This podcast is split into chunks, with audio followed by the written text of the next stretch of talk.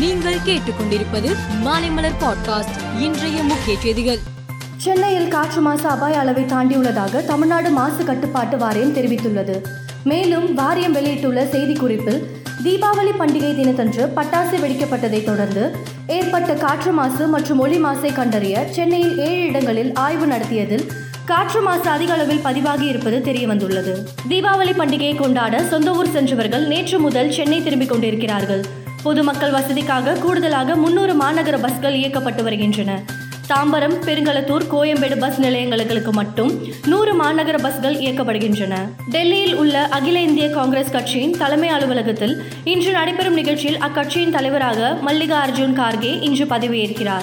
இதன் மூலம் இருபத்தி நாலு ஆண்டுகளுக்கு பிறகு நேரு குடும்பத்தை சாராத ஒருவர் கட்சி தலைவர் பதவியை வகிக்க உள்ளது குறிப்பிடத்தக்கது. ராமர் கோவில் கட்டுமான பணிகள் ஐம்பது சதவீதம் முடிவடைந்து விட்டன. அடுத்த ஆண்டு டிசம்பர் மாதத்துக்குள் கோவிலின் தரைத்தளம் தயாராகிவிடும். இரண்டாயிரத்தி இருபத்தி நான்காம் ஆண்டு ஜனவரி மாதம் பதினான்காம் தேதி மகர சங்கராதி நாளில் கோவில் கர்ப்பகரத்தில் ராமர் சிலைகள் நிறுவப்படும். அதைத் தொடர்ந்து அதே மாதத்தில் ராமர் கோவில் பக்தர்களுக்கு திறந்துவிடப்படும் என்று ராமஜென்ம பூமி அறக்கட்டளையின் பொதுச் செயலாளர் சம்பத் ராய் தெரிவித்துள்ளார். பாகிஸ்தான் பத்திரிகையாளர் அர்ஷத் ஷெரப் பாகிஸ்தான் முன்னாள் பிரதமர் இம்ரான்கானை தீவிரமாக ஆதரித்தும் ராணுவத்தை கடுமையாக விமர்சித்தும் வந்தார்.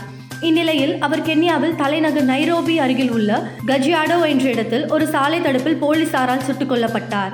உக்ரைன் ரஷ்யா தாக்குதல் தொடர்பாக அமெரிக்க அதிபர் ஜோ பைடன் உக்ரைன் மீது பொய்யான குற்றச்சாட்டுகளை கூறி இந்த போரில் அணு ஆயுத தாக்குதல் நடத்த ரஷ்யா திட்டமிட்டு வருவதை இது காட்டுகிறது என்று தெரிவித்துள்ளார். அதுபோன்ற தாக்குதல்களை நடத்தினால் அது ரஷ்யாவின் மிக கடுமையான தவறான கருதப்படும் என்றும் அவர் எச்சரித்தார். ஓய்வு பெற்ற டென்னிஸ் வீராங்கனை செரீனா வில்லியம்ஸ் மீண்டும் டென்னிஸ் களம் திரும்புவேன் என்று தெரிவித்துள்ளார். தனது முதலீட்டு கம்பெனி நிகழ்ச்சியில் கலந்து கொண்ட செரீனா பேசுகையில் நான் டென்னிஸில் இருந்து ஓய்வு பெறவில்லை. ஓய்வு என்கின்ற வார்த்தை எனக்கு ஒருபோதும் பிடிக்காது. நான் மீண்டும் டென்னிஸ் களம் திரும்ப அதிக வாய்ப்பு இருக்கிறது. எனது வீட்டுக்கு நீங்கள் வந்தால் டென்னிஸ் ஆடுகளம் இருப்பதை பார்க்கலாம் என்றார். மேலும் செய்திகளுக்கு மாலை மலர் பாட்காஸ்டை பாருங்கள்.